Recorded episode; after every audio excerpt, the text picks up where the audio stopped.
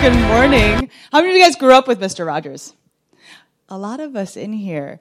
Um, I will tell you right now, I didn't, except uh, that I have heard so much about this guy. Um, so even if you didn't grow up with him, how many of you guys have heard of Mr. Rogers? A lot more in here. So um, for for those of you guys who don't know, uh, Mr. Rogers was a very iconic person, and it's really funny because um, I was going to talk about neighboring today, and I've had this like thing stirring on my heart for quite a while now. And I thought, you know, who better to talk about than Jesus and then like an actual person that we may know in our lifetime, Mr. Rogers. And, uh, and then I found out from Titus that this week was his 51st anniversary of his first filming of the show.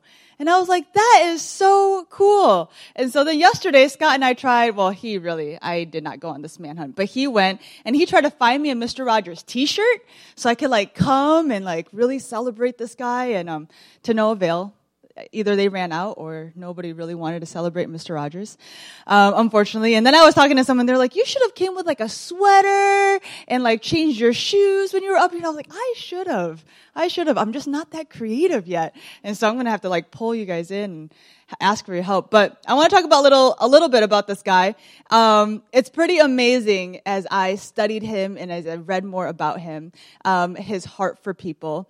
And uh, he was the creator, the composer, the producer, the head writer, the showrunner, and the host of Mr. Rogers' Neighborhood. I know, like pretty incredible. Um, and he wrote this famous intro song. And I, I think like even before I really understood or knew Mr. Rogers, I knew Would You Be My Neighbor? Like I knew this song. And um, one of the lyrics it says, I've always wanted a neighbor just like you. I've always wanted to live in a neighborhood with you. And I love that because I think what an amazing lyric to think about that he somehow had this way that through a television screen, he was able to make this special connection with people individually, like uniquely. Like I, as even as I watched some of his show this past week, I'm like, I feel so special. As if he's talking to me. He just had this way. And for those of you who might think like, well, this guy is just some Joe Schmo that they got off the street to pay him a ton of money to do this show, that is not what happened.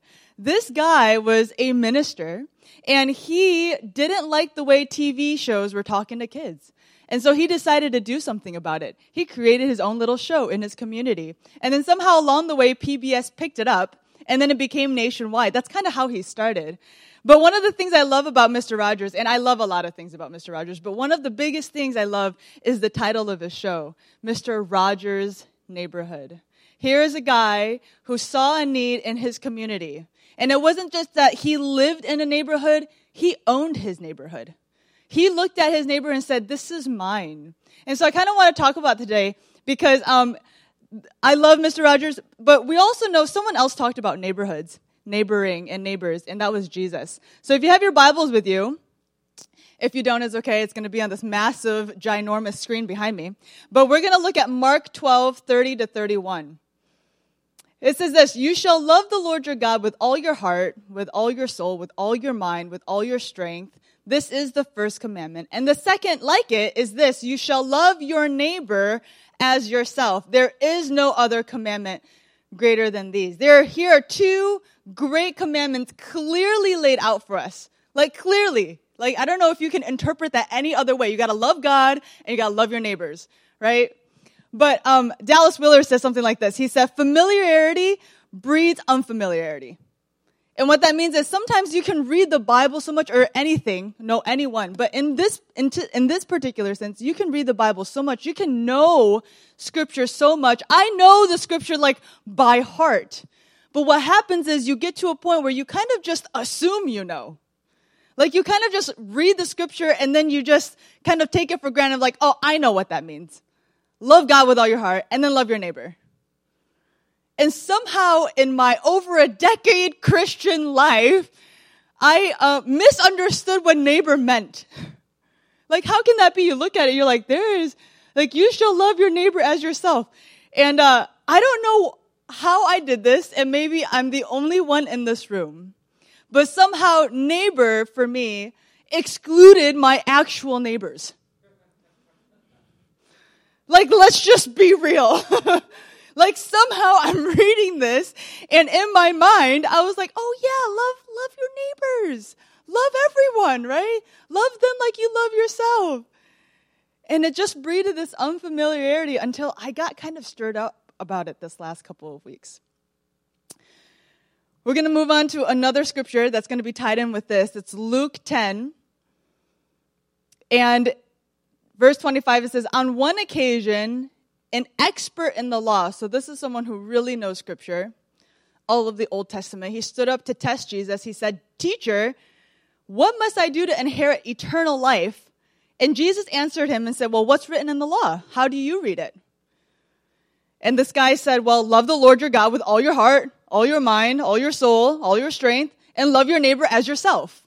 And Jesus says, You've answered correctly. Do this and you'll live. I think that's so interesting. Do this and you live. The translation for live right there is to live a real life.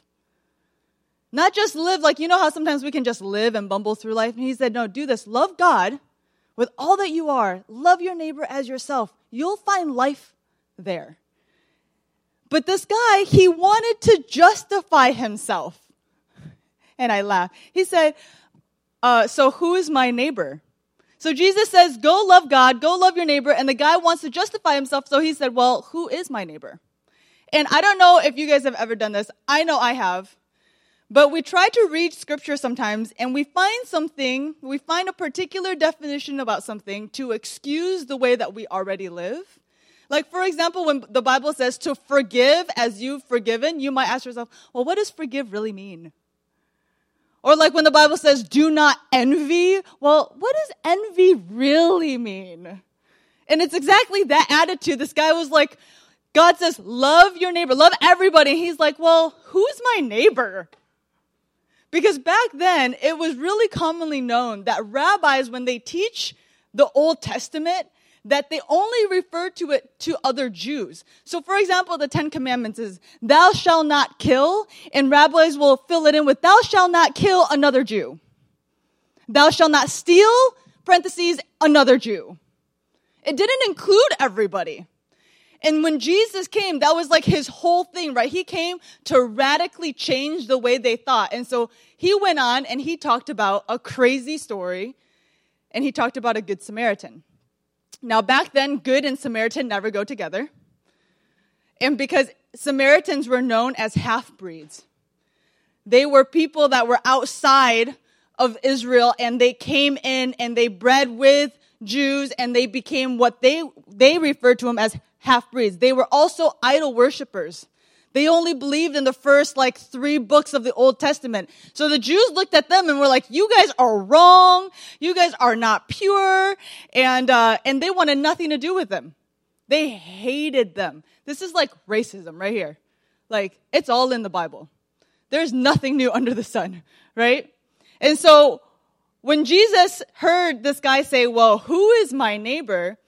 Jesus replied with a story. A man was going down from Jerusalem to Jericho when he was attacked by robbers. They stripped him of his clothes, they beat him, they went away, leaving him half dead.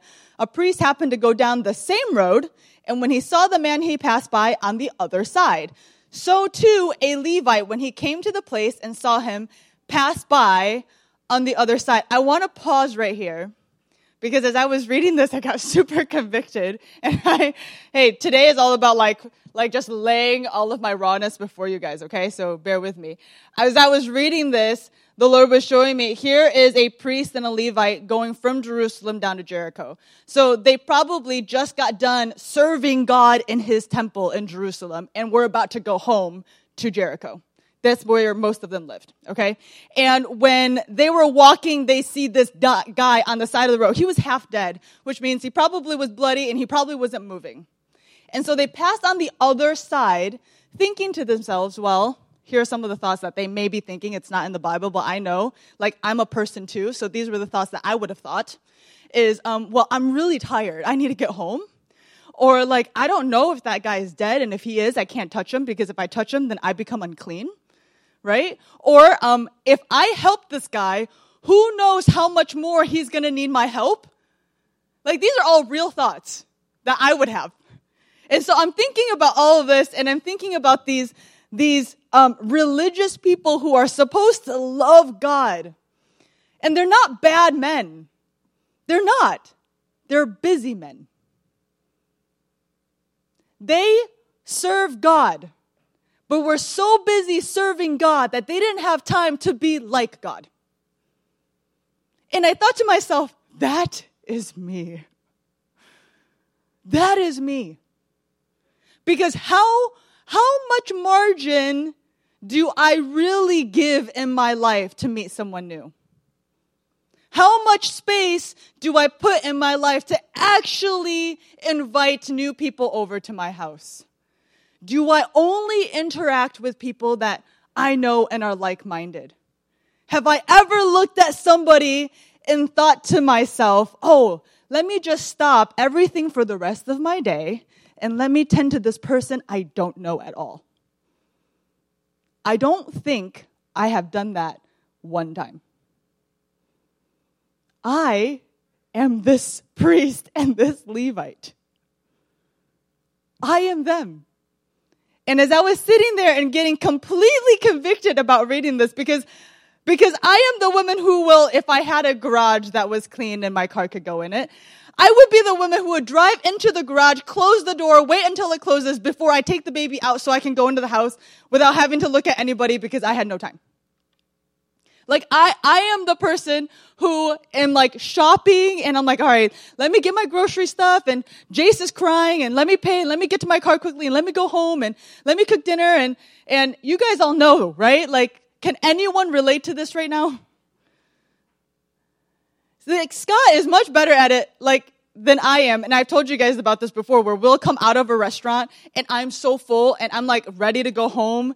And he sees a guy with a Kentucky shirt on and he's the one who befriends him and they like talk for 20 minutes. And I'm in the car like, let's go. Like that's him, that's me. Like I am so busy. How are you? I'm busy, right? That's like the, that's the answer sometimes. How have you been? Oh, so busy. Are we living each day trying to serve God? Or are we just trying to survive our busy schedules? The story finishes with the Samaritan who comes along and he not only just gives of his time and energy, he gives of his money and effort to get this guy to get better, the stranger he doesn't even know. And uh, Jesus says, Hey, hey, see that Samaritan, be like him. Be like him. The question is not, who is my neighbor? The question is, to whom am I being a neighbor? Right? This guy, Jesus says to go and love your neighbors as yourself. And our response should be, well, to whom am I going to be a neighbor to? There was this story I heard this last week um, this really awesome teaching. It was about a group of pastors who wanted to make a difference in their community. And that as they gathered, they really they realized that they don't know too much about the needs of their community. So they invited the mayor in, and they're here sitting around, and the pastors asked the mayor, if you could wave a magic wand to fix whatever problem in your city, like what would you do? And so this mayor whips out this list because he came totally prepared. And he said, Here are the things I love to see. I love to see our single moms not live under the poverty line. I love to see no at risk kids. I love to see no elderly shut ins. I love to see no financial debt in our city. You know, like all awesome things. And then in passing, the mayor said, You know what you guys should really do to make a difference? You guys should do like a neighborhood program or something. And then he was going to move on. And the pastors was like, Wait, wait, wait, wait, wait, wait. What? And, and the mayor goes, Yeah, you know, one of the things that we realize is that the more people are connected in their neighborhood, the less they need our programs. And he said, One of the things we learned is that relationship will always trump program. Always. And I thought about that. And of course, these pastors are sitting there like, super convicted because they're like, that's what Jesus said, right? Like, love your neighbor. He had the answer all along. There is so much value in power neighboring. Did you know that neighbors who are connected with their literal neighbors, who know their name, know who they are, they live longer? That in a natural disaster, your first responders will probably not be the fire department or the police department. It's your neighbors because the system will be so overwhelmed. In neighborhoods where people actually interact and know each other's names, crime rates fall by 80%. Those are amazing statistics about the power of being connected just in your neighborhood. And so as I was listening to this, I got super cut to my heart and uh, I started thinking, you know, Scott and I, when we bought our house, we we prayed, like we asked God, like, what house should we get? Where should we live? Right? Is this the house that we're going to be able to like raise our family in, and all this stuff? And uh, and I started thinking, like, not once did I pray, Lord, what neighbors should we be living next to? Not one time. Not one time. And, and I think, is it too far fetched to believe that if God has a specific place, a specific house for you, that He wouldn't have specific people for you to live next to? And so I started thinking about all this. And uh, one of the things that the teaching said too was, um, you know, if you could look at the city with a bird's eye view, do you think that you'd be able to tell what households are Christians and what households are not? And they said in this teaching, they said, um, from their level, when they look at their city as a whole, there's almost no difference between households who are Christians and households who are non Christians and how they treat each other. And I was like, how could that be? Uh, and I'm not surprised. When I think back on um, examples of good neighbors, one of the first people I think of is actually my mom, which was really funny because she doesn't know the Lord yet. And uh, all throughout our childhood, she had this impeccable way of connecting with our neighbors. And I and and and this is the thing that I always found amazing is she she speaks with like broken English. So like if anybody has this like this thing about not talking to neighbors, it would be like my mom. You know? But my mom has no no problem connecting with the neighbor Rita, asking her to come over, come over to our open house. How's your kids? Oh, you're sick. Let me give you a basket of fruit. When are you going on vacation? I mean, she knows everything about her like neighbors. She like knows all of their names. I brought like Jace over. She invited Rita over to come and see him. Like super excited her and her like and they have like almost nothing in common. Like literally nothing in common except that maybe they're parents you know? They don't even like the same food. I mean it's incredible. And i thought you know i really i really can believe that that when i look at my city i may not be able to tell because my mom is a much better neighbor than i am. Much better and there are examples of really good neighbors, neighbors that I know. I talked to a lady actually just last week. Her and her husband, they love Jesus. They moved into this new neighborhood, and she was telling me how excited she was because she started meeting her neighbors. And there was this elderly lady who like walked with her back kind of curved over and just like no confidence. She's like alone. And so my friend decided like, hey, hey, come to like this this exercise class with me. And the lady was like, what are you crazy? But she did. I don't know. She like went with her and after a few times, she like loved it so much. She started standing up straighter. She started talking more. She started being more outgoing. I'm like, that is amazing. And then there was another lady. She was like, yeah, and there's one down, down the street a little bit. All she likes to do is watch TV. So sometimes I go over and I just watch TV with her. I just hang out with her, watch TV. We talk about whatever she wants. And I was like, that Jesus, help me. How did I miss this? The pastor from the teaching I was listening to was so convicted by the mayor and what he was saying that he made a commitment to himself that he would spend more time outdoors every day in his lawn. One small step, right? One small step at a time. He was like, I'm committing to spend more time outside on my lawn just in case one of my neighbors comes out and I maybe have this chance to meet him. And he did. He tells a story about how one time his like corner kitty corner neighbor or whatever was mowing his lawn. He was out there and he's like, Oh, this is my chance to go and meet him. And then he started thinking, Well, right now might be an awkward time. Like maybe I should wait until he's done. And so then he started thinking, well, if I wait and I'm just outside waiting for him, that's awkward too. Maybe I should just go inside. And then as I go inside, like I'll wait until he's done. And then when he's done, I'll go outside. And then he started realizing, oh my goodness, stop with the excuses.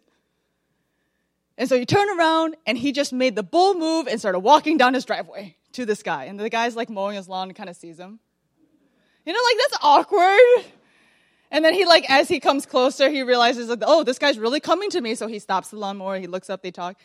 And uh, the pastor's name is Dave, and he goes, "Hey, hey, I, I am so sorry. I know I've met you before, but, but I'm Dave." And the guy says the worst thing. He goes, "Yeah, I know." And he's like, "Yeah, I'm Matt." And the thing is, like, that's awkward.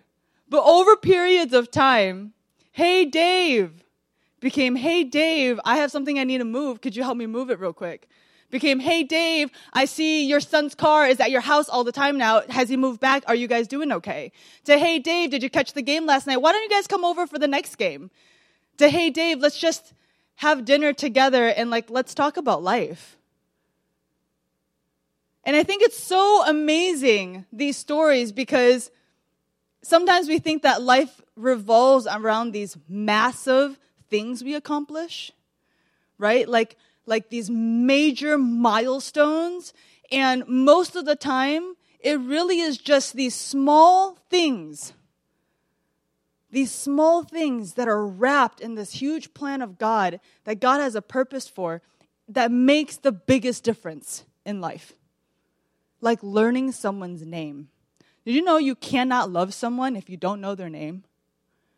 Like, like shouldn't that be the first step to loving someone is learning their name. So this is what I want us to do. All of you guys have this like tic-tac-toe thing looking thing.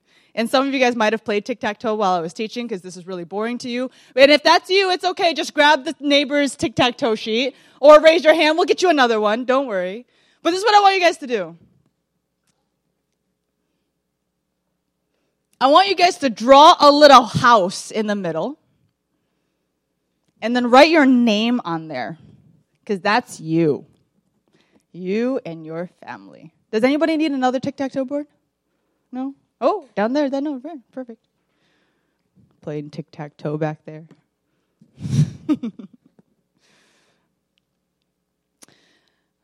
so I want you to draw a little house, put your name on it, and then I'm going to challenge you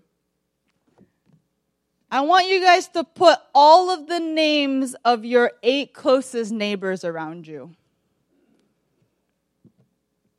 And some of you guys might like not have a neighbor behind you. Don't worry. Like it's okay. You don't have to fill out the sheet completely. But try. As many neighbors that live around you, try to put their first names.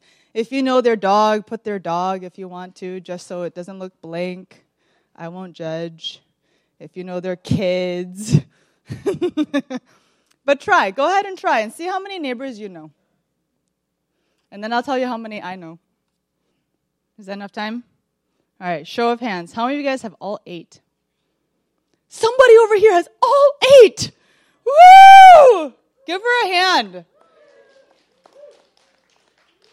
Sam, come talk to me after service. I want to know how you know all of your neighbors because I'm sure there are probably stories. I'd love to know. I'd love to know. Come talk to me. Um, Look, I'm going to be honest. I have two. I have my neighbor that's right next to me, and then I have the lady across the street. Her name is Eileen. And for the longest time, the, the person, kitty corner, to me is the lady who mourned the loss of her tree. And then the guy over here, kitty corner on the other, is the guy who let us use his saw for a while. Like, that's how I like refer to them. Yeah. The lady who mourned her tree, remember? Like, that's how I know them. Because a car ran over her sapling. Anyway. But that's how I knew them. I didn't know their name. So this is my challenge for you and for me, for all of us. We're going to do this together. We're going to do this together. I want you guys to put this on your fridge. Okay, it might be a little weird if you put it on the front because if they come over for dinner and they see like your name on it, it might be weird. Okay, just put it on the side or something. But but keep this somewhere where you can see it. And I want to challenge all of us in here to learn your neighbor's name. Like, if it's gonna take, you know, maybe you guys are like super gun ho and you can do it like by next Sunday. That is amazing. Like, come show me your ways. But um, it's probably gonna take us all a little bit of time. And um, and and I want to challenge us to kind of be like Dave. It's kind of the fall. I don't know how many of you guys in here garden. I don't. Okay, so I'll be out there pretending to garden or something or walk my kid around in my neighborhood. I don't know. But but I will say that since I've been preparing for this message, every day driving through my neighborhood, I pray, Lord, please let one of my neighbors be outside. I just want to meet them. Because I don't I I some of you guys may be really bold. I'm not to just go and knock on someone's door and be like, "Hi, I just want to introduce myself." I'm not that bold. I wish I was. Maybe you are. I'm just being honest with you. But I have been praying, Lord, please let one of my neighbors be outside. Like, I would love to meet them. And then you're going to go home and you're going to put their name on this little tic tac toe board. And it's not so that you can just have a finished game piece or anything like that. It's so that you can know who they are and you can pray for them. And my hope and prayer is that over time, these people that you live 30, 40, 50 feet away from, that you literally sleep, eat, and play about 50 feet away from, that you'll start to like know who they are and they'll start to invade your life, if not your prayers. Because I really believe that as we move forward, when we talk about we live life on life with people, when we talk about living in community, Yes, love your neighbors. Like this general, like everybody that you come in contact with. But shouldn't it be like the very least is our actual neighbors? The very least are the people that that literally live in proximity to you. Like that's my prayer. And, and we're gonna take a little bit of time. You're gonna hear us talk about this a little bit more and more. So this isn't just like a, hey, this weekend we're doing this, and then like we're never going to talk about this again. Like I want to keep talking about this. I want, I want to hear stories about how you met your neighbors. I want to know about the relationship that you're building with kids. I want us to be a church where we say, not on my watch. Like, not on my watch will a single mom go and have Thanksgiving by herself on my street. Like, not on my watch is that kid not gonna grow up with a father figure on my street. And for us to be like Mr. Rogers, where we own our community, we own the street that we live on, and that we have that heart. Because when we love God, when we love God with all that we are, then we'll love our neighbors. It's gonna be a natural byproduct. As we pursue God, we're not gonna be able to help we're not going to be able to help it. We're going to love our neighbors. And I want to mention one more thing because sometimes, you know, you you can think like, well, I'm just going to know my neighbor to convert them. Look, this is not a conversion program. Okay? We don't do this to convert people. We do this because we are converted. We do this because we love people. And so even if in our lifetime, my neighbor may never know the Lord. I'm still going to love them and I'm, I still want to know who they are. My hope is that they'll know the Lord. But my goal, like, that is not going to be this, what do they call it? This, like, what is it? An agenda. Yes, thank you. An agenda. I don't have a hidden agenda. I just want us to love our neighbors and that in the process, like the love of God will impact them. That should be a natural byproduct. But we're not here to have hidden agendas. And you're going to encounter weird people because you're probably weird. okay? Like you're going to encounter weird people. And and it's okay to have awkward moments. And you might meet a neighbor who says, "I never want anything to do with you. Please don't ever come here again." But that might be one out of the 8 neighbors that you live around. Or you might have a neighbor who like loves you so much that he comes over every single day to try and have dinner with you. And you might have to say, "Hey man, I haven't had family time in like 6 days, so hey, let me just catch you at another time." It's totally okay. But at least get to know who they are.